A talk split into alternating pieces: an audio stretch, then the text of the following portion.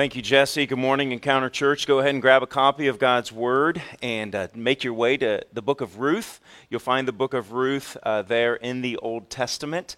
It's good to see uh, so many of you uh, this morning. Debbie Richardson is all the way from uh, North Carolina here with us today, and uh, good to have you here with us. Also, just a note I know Debbie is in need of a kidney and uh, I hope you don't mind me sharing this uh, with you, uh, with the congregation, uh, but she's on the National Kidney Registry list and uh, certainly is in desperate need of a kidney. And so, if you know of anyone or even yourself uh, are able to help her, or if you have other questions about that, go ahead and talk to Debbie after the service. But glad to have you here this morning, Debbie. Also, um, as you're making your way, okay, so keep don't, don't, let me distract you from getting to the book of Ruth. All right, Ruth, you'll find it on page 376 is where we'll be this morning. Next Sunday, uh, Carrie and Krista Wright. Many of us know Carrie and Krista. They helped start the church.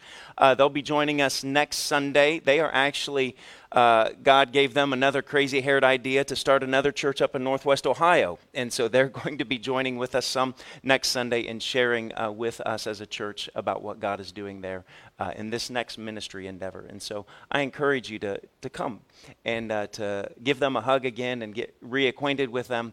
Uh, and uh, what's interesting is Addie and Trent are actually leaving on vacation that day. So they're like, oh, the parents are in town, we're out of here.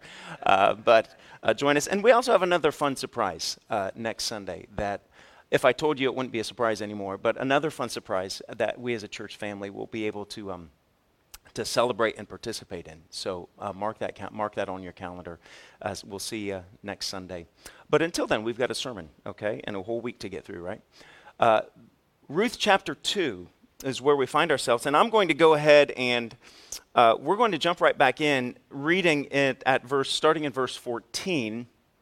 Lord willing, we'll finish chapter, all of chapter 2 through verse 23. And if you remember, if you've been traveling with us, this is now our fifth week in the book of Ruth. Uh, we're now at the, at the point, uh, you might recall last Sunday, Ruth left. Um, they had gotten back to Bethlehem, and basically Naomi and Ruth had uh, nothing but probably the, the shirts on their body, on their back, and uh, they'd arrive back, and Ruth gets up and she says, I'm going to go seeking favor, looking for favor. And we were reminded of, of how Ruth took shelter under the wing of the Lord, Boaz said, and, uh, and how God's favor was on her. And that encouragement uh, for us, even as we take shelter under the Lord, uh, that He, that God gives His favor to those who take their shelter under him. And now we find ourselves, uh, verse 14 really uh, is about the, the midday break of her gleaning. All right, again, uh, chapter 1 takes a period, covers, covers a period of about 10 to 11 years. Uh, chapter 2 now covers a time period of about 24 hours. And so it really compresses and slows down. Uh, the author wants us now to focus on what God is doing in these moments here. So in verse 14, we're going to see rejoin the story there on that day as she's seeking the favor of someone who will be kind to them and allow them to, to reap, to glean the edges of the field. Uh, she happens upon, just happens by happening, right, upon the field of Boaz, and um, God showed his favor to her.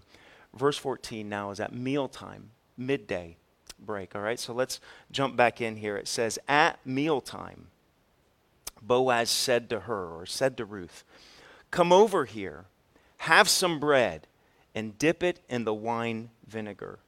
And when she sat down with the harvesters, he offered her some roasted grain. She ate all she wanted and had some left over. As she got up to glean, Boaz gave orders to his men Let her gather among the sheaves, and don't reprimand her. Even pull out some stalks for her for, from the bundles and leave them for her to pick up, and don't rebuke her. So Ruth gleaned in the field until evening. Then she threshed the barley she had gathered, and it, it amounted to about an ephah. She carried it back to town, and her mother in law saw how much she had gathered. Ruth also brought out and gave her what she had left over after she had eaten enough. And her mother in law asked her, Where did you glean today? Where did you work? Oh, blessed be the man who took notice of you. And then Ruth told her mother in law about the one at whose place she had been working. The name of the man I, I worked with today is Boaz, she said.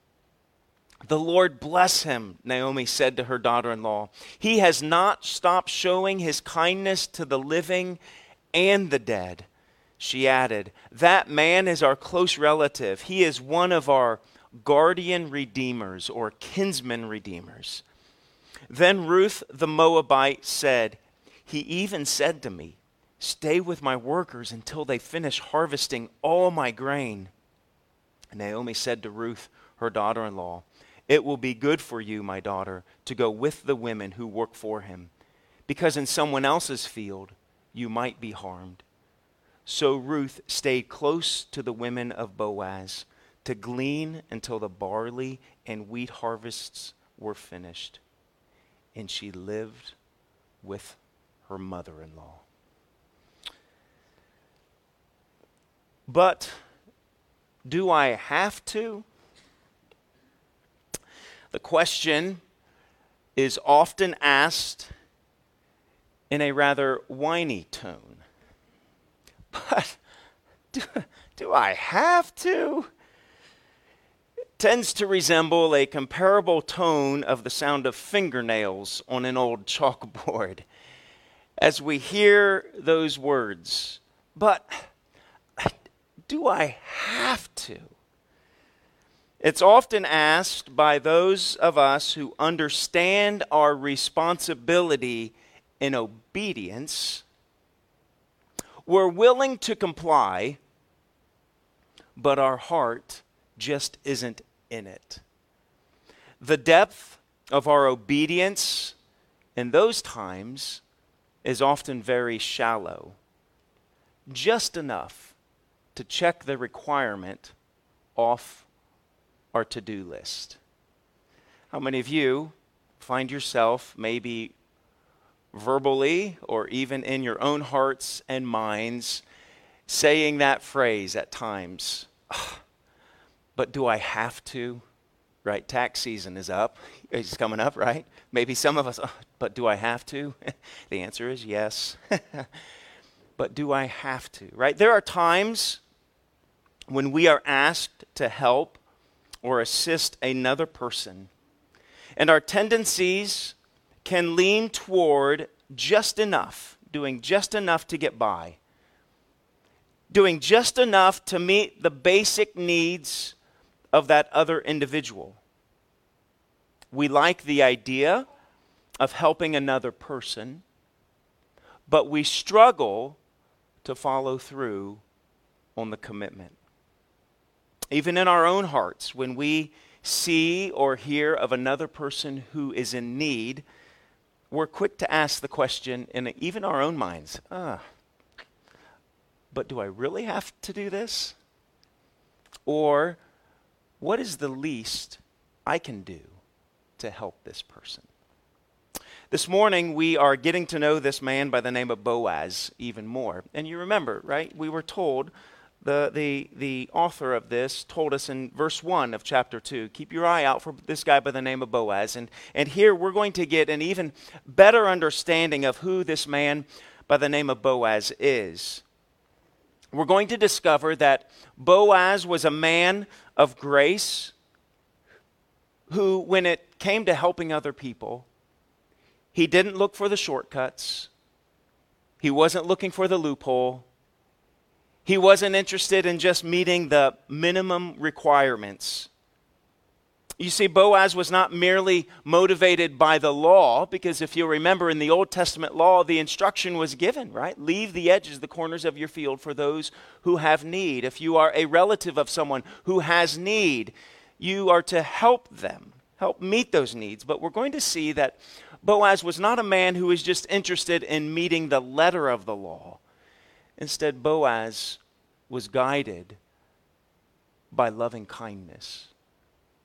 He was guided by loving kindness. And we're going to see how this loving kindness played a part even in uh, waking up Naomi's bitter and hardened heart toward the Lord.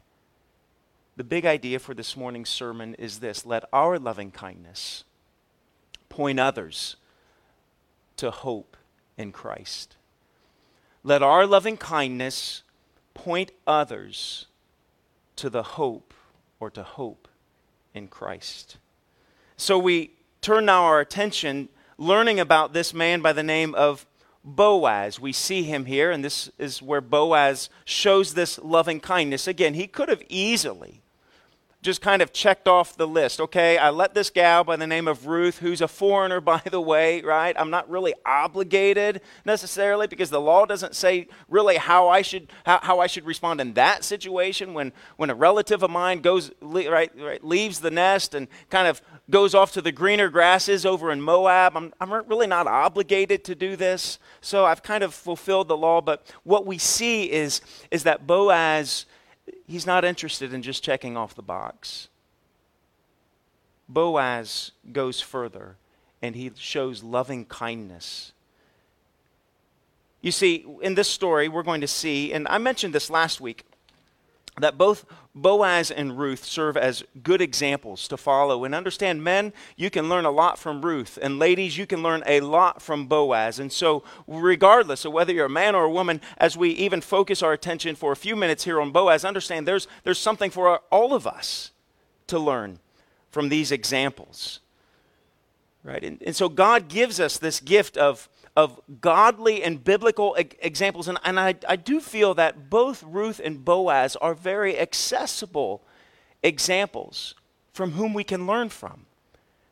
Right? We all need people in our lives who are setting an example for us, who we're looking toward and learning from.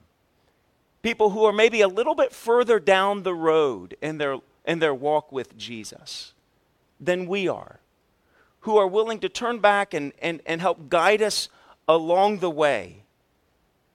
Right? I hope that each of us in here have someone or a group of someone's who we're learning from. And so in this book of in this Old Testament book, Ruth and Boaz are this morning they're going to serve as very accessible examples to all of us. I'm, I make a number of observations. These aren't on the screen, okay? So this is going to cause you to tune your ear, all right? I purposefully don't put everything on the screen because I want your ears turned, this attention, listening. But I, boy, I've got a, I've got a list of one, two, three, four, five, six, seven, eight, and you're right, looking at your watch, rightly so, right now. I've got eight different characteristics of Boaz that I want us to consider briefly this morning, all right? Uh, the first characteristic of Boaz that I want us to consider that I think we can that we see here is Boaz how he had just a very genuine care for others. That Boaz had a genuine care, you can write that down if you like, that he had a genuine care for others. It seems that Boaz displayed a consistent care for other people. Do you even remember last Sunday where we learned how Boaz greeted his workers in the field, right? You look there at verse 4 again, where Boaz arrives. It says, Just then Boaz arrived from Bethlehem, and he greeted the harvesters. He said, The Lord be with you, right? He didn't say, Okay, so how much have you gotten done? He, he, he didn't say, Hey, why, why, why aren't you guys working harder? There, there's just a very caring greeting and concern that he has. The Lord be with you, right? And, and the workers then responded. They said, Oh, Boaz, the Lord bless you. And so we see that Boaz was a man who displayed genuine care for others. Notice also in our text this morning, in verse 14, that Boaz sits down with his workers to enjoy lunch. I imagine there probably would have been a handful of, of other men and women who would have been employed by Boaz. And, and you know, I, I, just think of like a picnic table under a shade tree, right? Can you kind of go there with me? And they're bringing their packed lunches along, along with them, and they're sitting down there. And who do we find sitting there with them, right? Boaz is a wealthy boss. He doesn't isolate himself from those whom he employs, but instead, what does he do? He, he joins them in a lunchtime table chat. He just has a genuine concern for other people. It's what we see that Boaz has a loving, uh, loving demeanor and speech. That Boaz has a loving demeanor and speech. He seems to have a gentle way about him, not only in his actions, but also in how he addresses other people. In fact, and we saw this last week, there at verse 13, did you, did you notice this? How, what Ruth says. There in verse 13, Ruth says, may I, may I continue to find favor in your eyes, my Lord, she said. Look what then Ruth says next. She says, You have put me at ease. How? By speaking kindly to your servant, though I do not even have the standing of one of your your own of one of your servants, right? So so Boaz is speaking kindly to her. He could have said, "Well, get out of here," right? Go on. I don't need you around here. But instead, his words gave comfort to Ruth. His words, his tone, his demeanor, his intensity, his willingness to listen you see, the way that Boaz spoke to Ruth put her at ease, and I have no doubt the way that he spoke to others put them at ease also. I'm reminded of Proverbs 16:24 where it says, "Pleasant words are a honeycomb, sweet to the soul and healing to the bone." Or in Ecclesiastes chapter 10 verse 12 where it says, "Words from the wise man are gracious." Right? The words that you say to other people, does it communicate a loving kindness toward them? The words that you post on social media, the words of others that you might affirm through liking on social media. Do they put other people at ease? You can say difficult things in a way that still puts people at ease. We're not saying to avoid speaking what's right and true, but how you say it does matter. And we see Boaz had a loving demeanor in speech. Another one is that Boaz had a pattern of generosity. It just seems that the generosity that Boaz shows to Ruth did not just appear one day. It would have been a pattern of living that Boaz practiced over his lifetime, little by little. Right? He, pra- he had a pattern of generosity. And let me just speak to the young people. Right? Even now, in your, at the stage of life that you are in right now, you're establishing patterns for the rest of your life.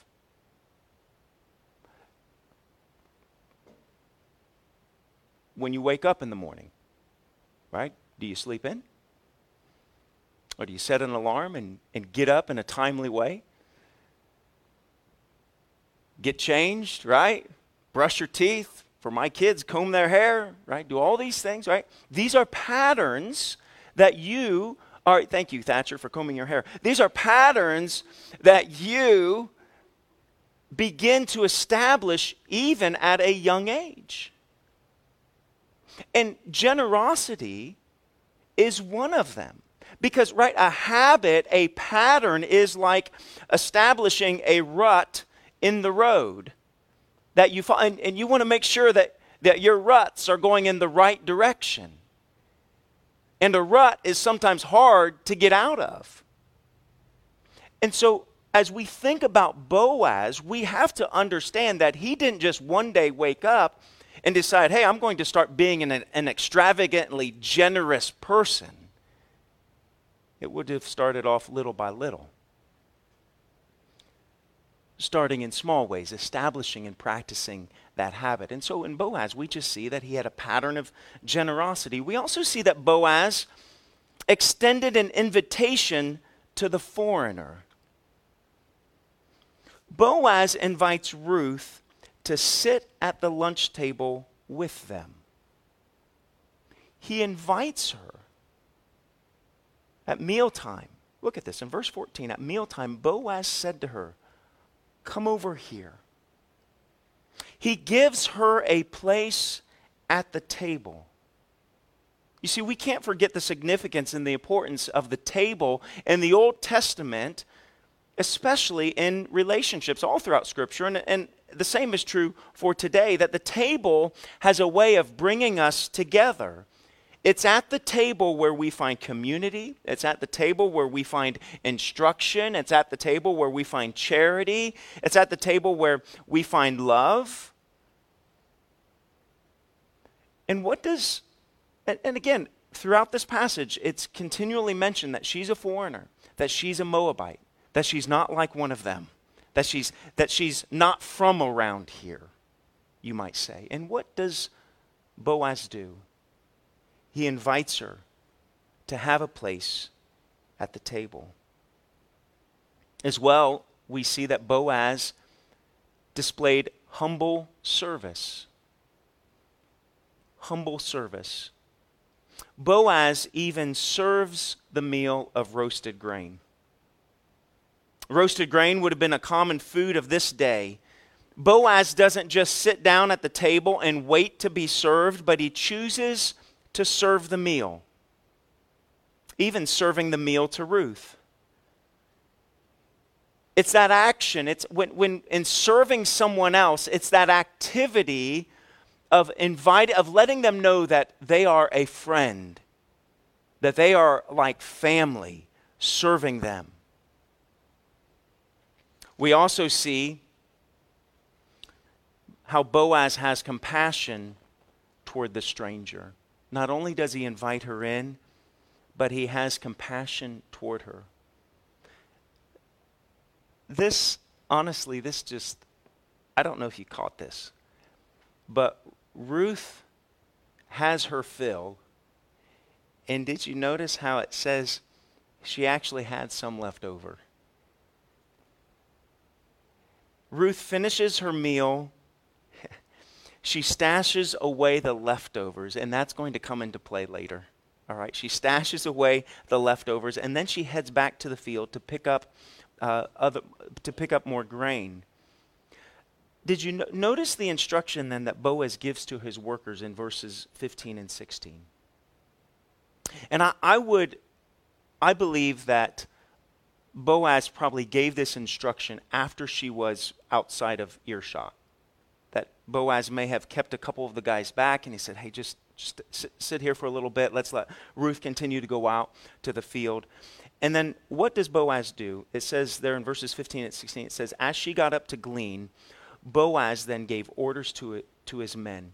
He says, Let her gather among the sheaves and don't rep- re- reprimand her. Even pull out some stalks from her to gather uh, for her from the bundles and leave them for her to pick up and don't rebuke her. So let's, let's think in mind what Boaz is doing. Again, to just meet the letter of the law, to be able to say, okay, I let the foreigner, I let, I let the poor and the needy have access to the edges of my field. He's going above and beyond that. And he's instructing his workers to actually purposefully leave handfuls of grain on purpose for her.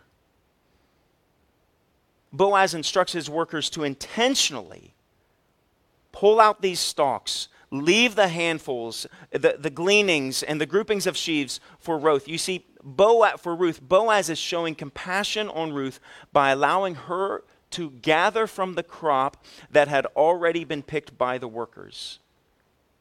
In this, Boaz is even relieving Ruth of some of her hard of the hard labor of the task.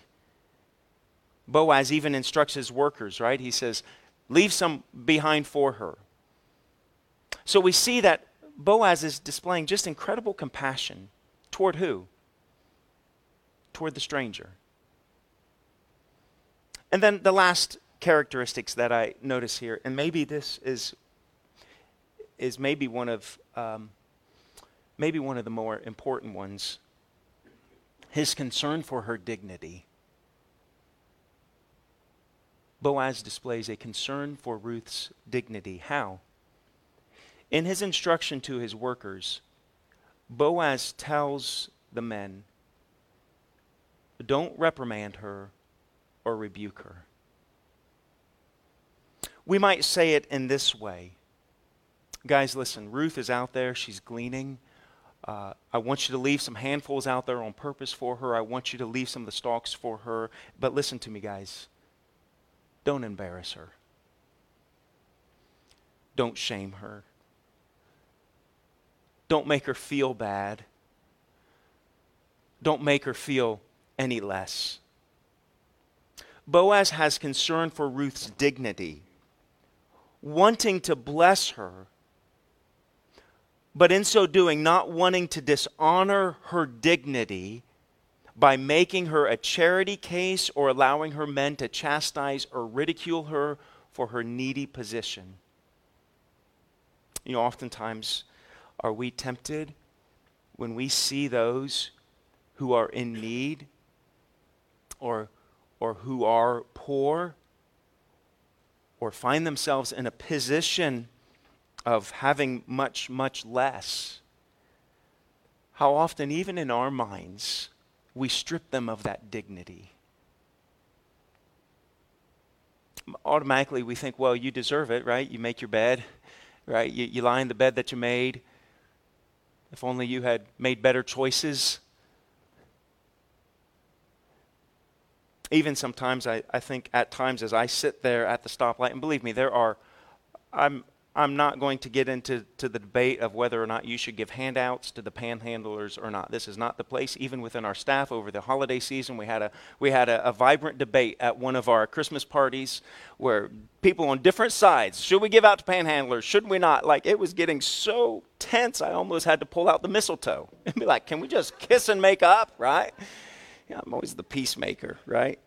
So I'm not debating whether or not we should give out to the panhandlers or not, but here's what I'm wondering in those moments when we sit there at the stoplight and the panhandler is standing right there next to us, do we ignore them? By keeping our gaze fixed forward or pretending like we're or finding something to look at on our on our phone I think a lot of times we do. We intentionally ignore them. We refuse to do what? To make eye contact. Because it's in that moment when we look them in the eyes, we're reminded of their humanity and their dignity. And so we look away because when we look away, we can justify our attitude toward them because of their failures, their mistakes, their poor choices, their addictions, la da da da da. But what does what does Boaz tell them? Don't reprimand her, don't rebuke her. Now we pause here, right? Boaz shows loving kindness. We pause here for a moment and we consider these characteristics. And we see how Boaz wasn't just content with meeting the minimum requirements. He could have just stopped with the bare minimum and said, You can glean from the edges of my field, and that's it. But we see that Boaz was going above and beyond. He was guided by love. He wasn't just satisfied with meeting the letter of the Old Testament law as stated in Leviticus 19, but instead Boaz lavished grace and mercy on Ruth. Boaz took an ordinary event and he transformed it into a display of great generosity, acceptance, and deep, deep compassion. I think it's difficult for most of us to understand what it's like to go without food because we're accustomed to eating three meals a day. How many of you had, a, had, had something to eat within the last 24 hours? Yeah. Now, praise the Lord, my wife is back. She got back from that women's retreat. And we did, we kind of pounded the cold meat sandwiches for a couple meals, right? But it's still food. So, so we struggle to kind of to know exactly what it was like for Ruth and Boaz to have little. little. But I think maybe in some way we can try to empathize with them and understand the relief that these two women must have had, the relief especially that must have overwhelmed Ruth in knowing that she and her mother in law would have plenty to eat. And it's here where I wonder what would my response have been to Ruth? Am I like Boaz, who welcomes the outsider? Those who maybe don't naturally fit in our community? What would your response have been? What is your response? Sadly, it's far too often in our neighborhoods that we cast an eye over our neighbors or our community and we completely overlook those who are the outcast and the stranger. We overlook the immigrants and the homeless. We overlook the poor and the needy. We overlook the widows and the widowers. We have eyes, but we do not easily see what Boaz saw. Who do you see? Are you consciously looking for those who find themselves out on their own? Do you see the poor and the needy in your own neighborhood? Do you recognize the outcast and the neglected, or do they remain invisible to you? What we see is Boaz is going far above and beyond his mere duty in order to take care of the poor and to include the outsider. He took time and he, he, he, he, put, he put effort in building ties of relationships, of a relationship with Ruth and, and no doubt with others. And he, and we're going to see that down the road, right, in chapters 3 and 4, how he, he pays the cost of her own provision out of his own pocket. And I wonder, do we have a similar compassion toward those who are in need? You know, on the second Sunday of each month here at the church, we have what is called Benevolent Sunday. Many of you are familiar with that at, uh, already. If not, just this is kind of a, a word of instruction how we operate. Uh, second Sunday of each month, we have a, a benevolence box. It's a box that sits right there to the right of these center doors. So you have the offering box, and then there's a benevolence box that's there, and that's an opportunity for us as a church. We collect funds from many of you, we stick funds in that benevolence box, and we use those funds to help take care of the church congregation, the needs that are even right here. And I know sometimes uh, when you're not sitting around in different meetings and talking with different people, and uh, I, I know sometimes we don't necessarily always know what the needs of other people are, but I can tell you that there are needs within our church congregation. There are automobile needs within our church congregation. There are people who are finding themselves at, at the end of disability payments who are in need within our congregation. There are people who, because of health concerns, have been out, out of work for months and who have very real physical needs. I think of Clayton Compton, who's not here this morning, right? Who's been, who's been in the hospital, who his, his career depends on his hands. He has an arm, a hand that, that is bummed up now. And, and is going to be out of work for at least three or four months for that thing to heal and, and to, to, to be able to use again.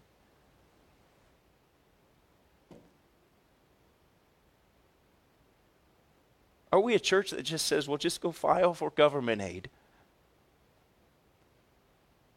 Are we a church that says, no, we love each other? We have compassion for one another.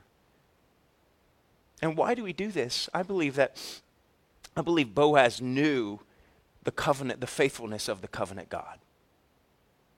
Right? It's, it, it's, the, it's the loving kindness of God that's flowing through Boaz. And he knows God's kindness to him. And because of that, then he is going to be kind to other people. And that is an, that's an overflowing, that's, that's a well of loving kindness that never runs dry, that every time you turn on that spigot, right? Those of you who remember those old water pumps, right, at the old parks or wherever, right? You loved right? family reunions. Like that thing was just a magnet for little kids. Why? Because man, we'd pump that thing as hard as we could. Little little secret, right? If you held the water, like if you if you stopped it here, the water would explode out of the top of that thing, right? Can I get a witness? Anyone else ever do that? If I had one, I'd show you right now. I, I do have one. At, home. we'll show you sometime. But you'd pump that thing, and what happened? The water just flows and flows and flows. And the harder you pump, the longer you pump, it just keeps flowing. And think of God's loving kindness to us. It just keeps coming. You can't pump hard enough. It just keeps coming. Can I tell you something? That when we understand what it was like what, what the, the joy that must have come to Boaz as he is displaying God's loving kindness to other people. There's a joy there, isn't there? That far outweighs making sure that you get, get all the crop in the every little corner of the field. If you drive past our house right now, you'll think it's like a, a, a, well, we cleaned out our garage yesterday. I'll just let you know. And we're tired of all this junk in our garage. And so, what do we want to do? Well, let's pawn it off on our neighbors, right? So, we drag all this stuff out to the front of our yard. And I'm trying to think, okay, what, what, can, I, what can I get a few bucks for? There's not much, okay? But there are a couple things. One of them was Merritt's bird cage, and we heard the saga about his birds earlier this year, right? So we saw. So I said, Merritt, should we? That, yeah, let's sell the bird cage. I'm ready to sell it. How much? Fifteen bucks. All right, fifteen bucks. All right, and there's an old school desk that we put slapped twenty-five dollars on, and it's been sitting there for a long time. But then we had all these other things that Sterling is making signs that says free, free, free, free. Like we tape them on there. Again, you go past, you'll see there's like bus seats. If you want bus seats, we got free bus seats because everyone wants extra bus seats in their living room. And so we got like all like there's life vests that are free. Just things that we I'm like, yeah, sure, maybe I could get like Facebook Marketplace, get a few bucks, but I don't want to because can I tell you something? Every time someone came and took something that was free, I felt a whole lot better because I'm thinking, if they can use it, if there's something that they can use, then let them have it. Like people are taking this door we had out there. It's free. I'm like waving them and they're waving at me. There's another little piece of furniture that was free and they're loving it. I'm waving at them and they're waving at me. Like, and then the people are taking things that they're buying. I'm like ducking in the corner. Marin comes home and she says, You sold the birdcage? I said, Yeah, we sold the birdcage. How much you get for it? 15 bucks. Someone bought the birdcage for 15 bucks? Did you tell them? Did you tell them that the door was broke on the birdcage? No, I didn't know the door was broke on the birdcage. Who bought it? Well, our neighbor bought it. Should I go give them the $15 back? You know, what do I do? But isn't there a greater joy? Isn't there a greater joy in generosity?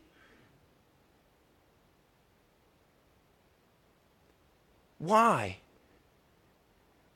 Because we've been the recipients of that generosity. Who does Boaz make you think of? You see, it's here in this text that Boaz is like a shadow of Christ. Because in rehearsing these characteristics of Boaz in our minds, our hearts should be drawn to Christ in his loving kindness for us, his care for the downcast, his humility in serving, his compassion toward the foreigner, his concern for human dignity. Think of how Jesus fed the 5,000 till they were filled. And guess what? They had leftovers. Think of how Jesus ate with the sinners and the outcasts of society. Think of how Jesus gently spoke to the wayward. Think of how Jesus cared for the needs, physical, spiritual needs of other people. Think also, think of how Boaz is serving the meal. He's serving the roasted grain, but also think of how Jesus humbly served and washed the feet of his disciples.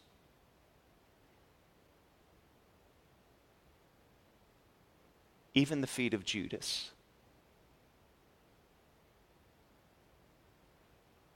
Who was soon to betray him. And think of how Jesus gave of himself on the cross to meet our great need of salvation. Church, the loving kindness of God flows freely toward you, toward me. Shouldn't that same loving kindness toward others flow freely through us? What happens then And the next point, then, as we go on, Naomi. Naomi is overwhelmed by Boaz's loving kindness. So we turn our attention now, verse 17, to Ruth arriving back back home to Naomi. And, and, look who's, who's waiting there, right? Verse 17. So Ruth gleaned in the field until evening. Then she threshed the barley she had gathered, and it amounted to, to about an ephah, which is about 30 pounds. So, ladies, right, imagine, I don't know how far it was to Boaz's field, but she's hauling this 30 pounds on her, on her back. Verse 18, she carried it back to town, and her mother in law saw how much she had gathered. Ruth also brought out and gave her what she had left over after she had eaten enough. That's such a wonderful picture of Ruth. Right? She, she throws on the table all this barley, and then she says, Hold on, Naomi. Right? this, this woman who has, has, has fallen into a bitter state. She says, hold, hold on, mom. Hold on just a minute. I, I got something real special for you.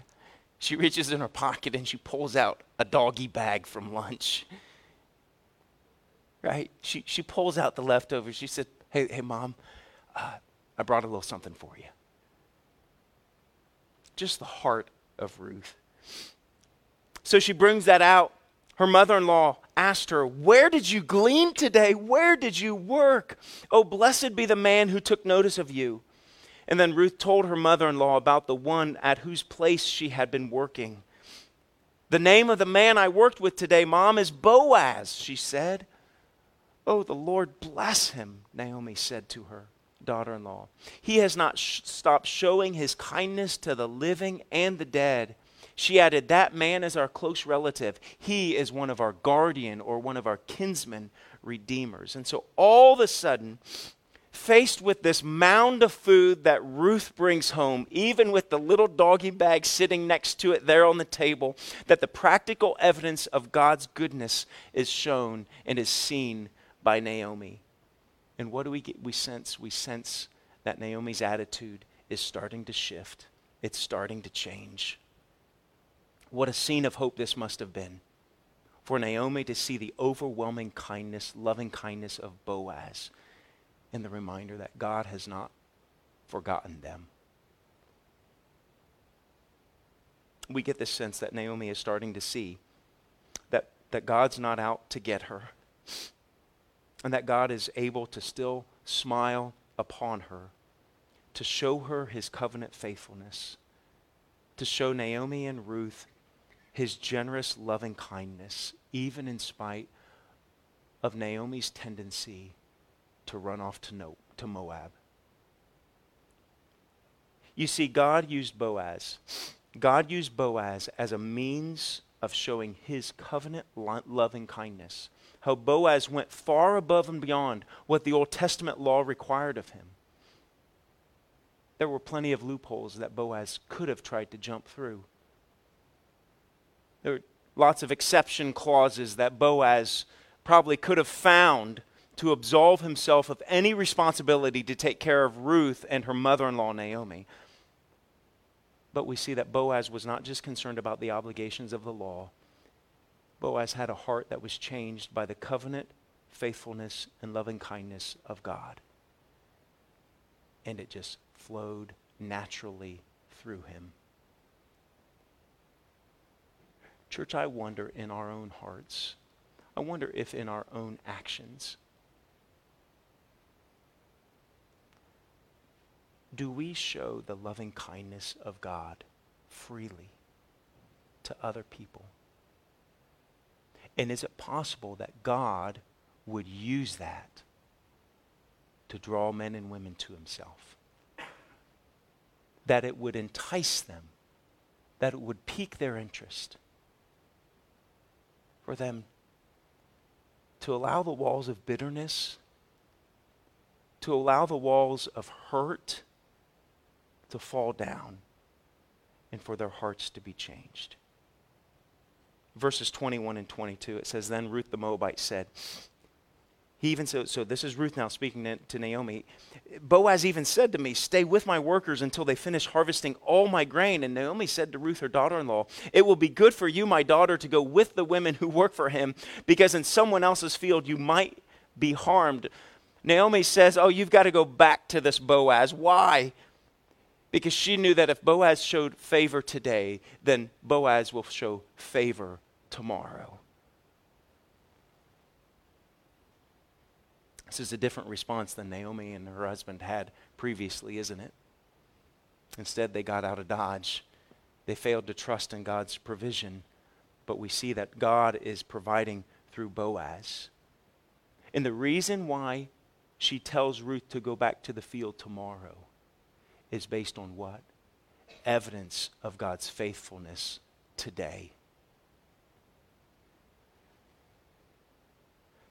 God's faithfulness of today, hear me on this. God's faithfulness today will carry you through tomorrow and the next day and the next day and the next day. Let God's promises and provision of today be enough to help you trust Him tomorrow. So she says, Ruth, go back to the field. We've seen His faithfulness, His provision, His favor today. It'll be there to meet you in the morning. We throw open the curtains every morning. His mercies are what? New today. Great is his what? His faithfulness today. And finally, we see that loving kindness gives hope for the future. The, the chapter closes with just this incredible foreshadow of hope again. Remember how chapter 1 closed? They arrived back in Bethlehem as the barley harvest was beginning. Okay, again, if it's a movie scene, right, if it's time for a commercial break, right, the barley harvest is, is beginning. Chapter 2 ends in this incredible, and again, the chapters were added later, but, but the narrator, right, the, the author is writing this intentionally. But it says, and she lived with her mother in law. That's how the chapter, that's how this section closes. She lived with her mother in law because now we see God's provision in meeting their physical need. Now, how is, is God going to provide in her widowhood for, for Ruth? Right? Because the chapter closes with a reminder of Ruth living with her mother in law. What now is going to become of these two women? And the question that the reader who's reading this for the first time might ask is Will Ruth find a husband who's able to carry on the family line and who will continue, continue to provide for them in the future. And the screen goes black with the words to be continued.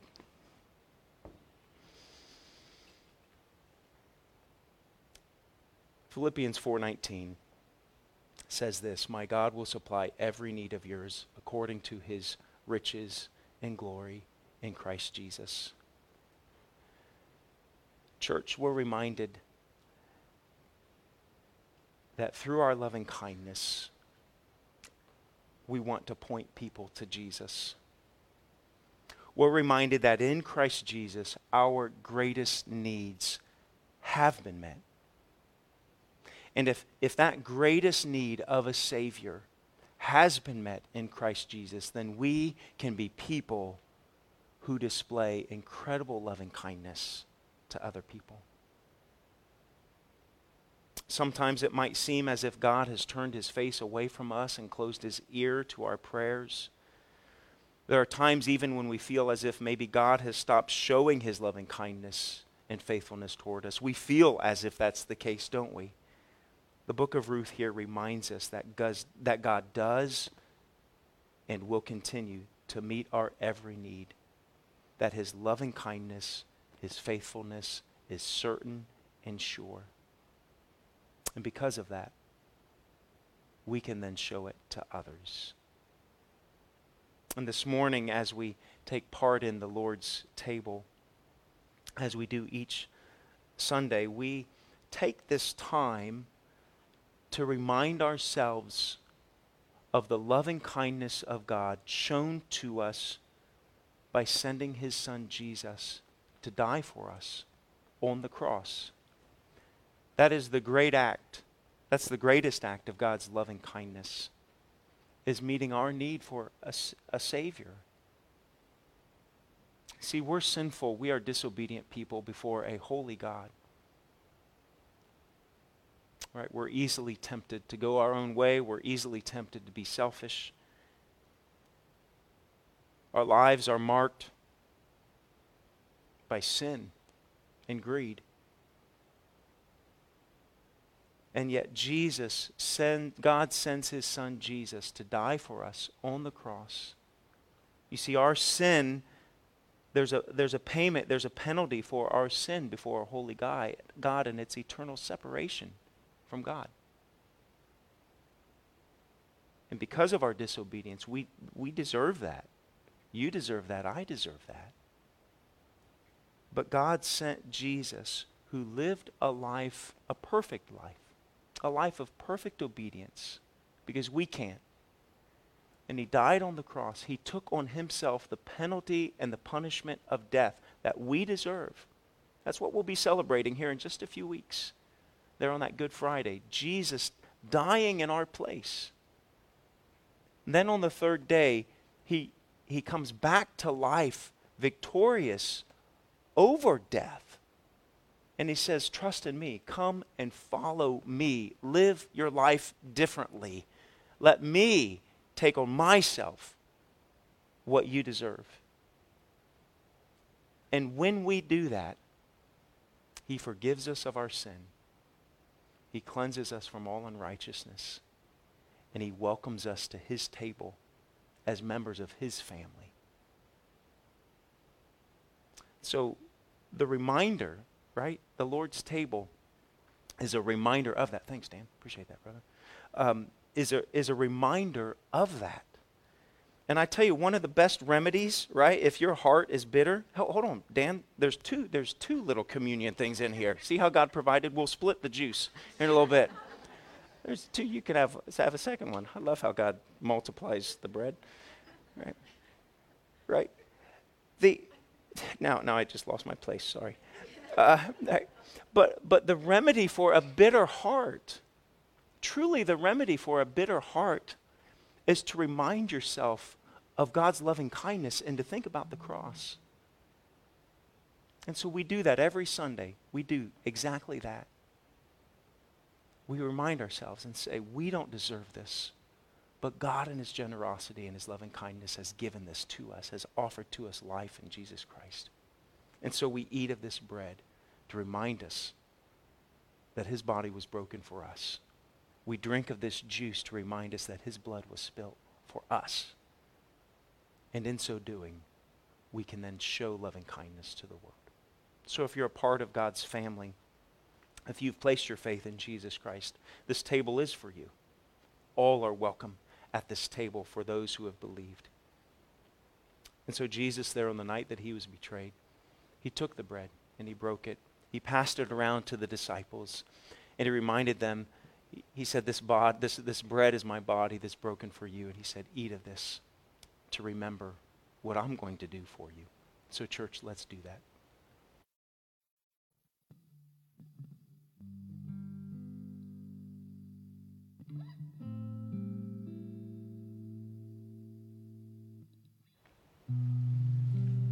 And then Jesus also took the juice, serving as a reminder, a symbol of his blood that was spilled for us there on the cross. And he encouraged us to drink of this, to remember his blood that was spilled for us. Let's do that.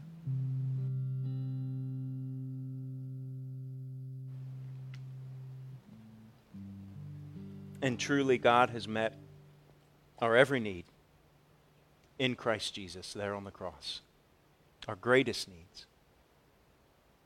And through us, and how we treat others and what we do for others, we then can display that loving kindness to the world in hopes that God will draw many men and women to himself. Until Jesus returns, and he is returning, isn't he?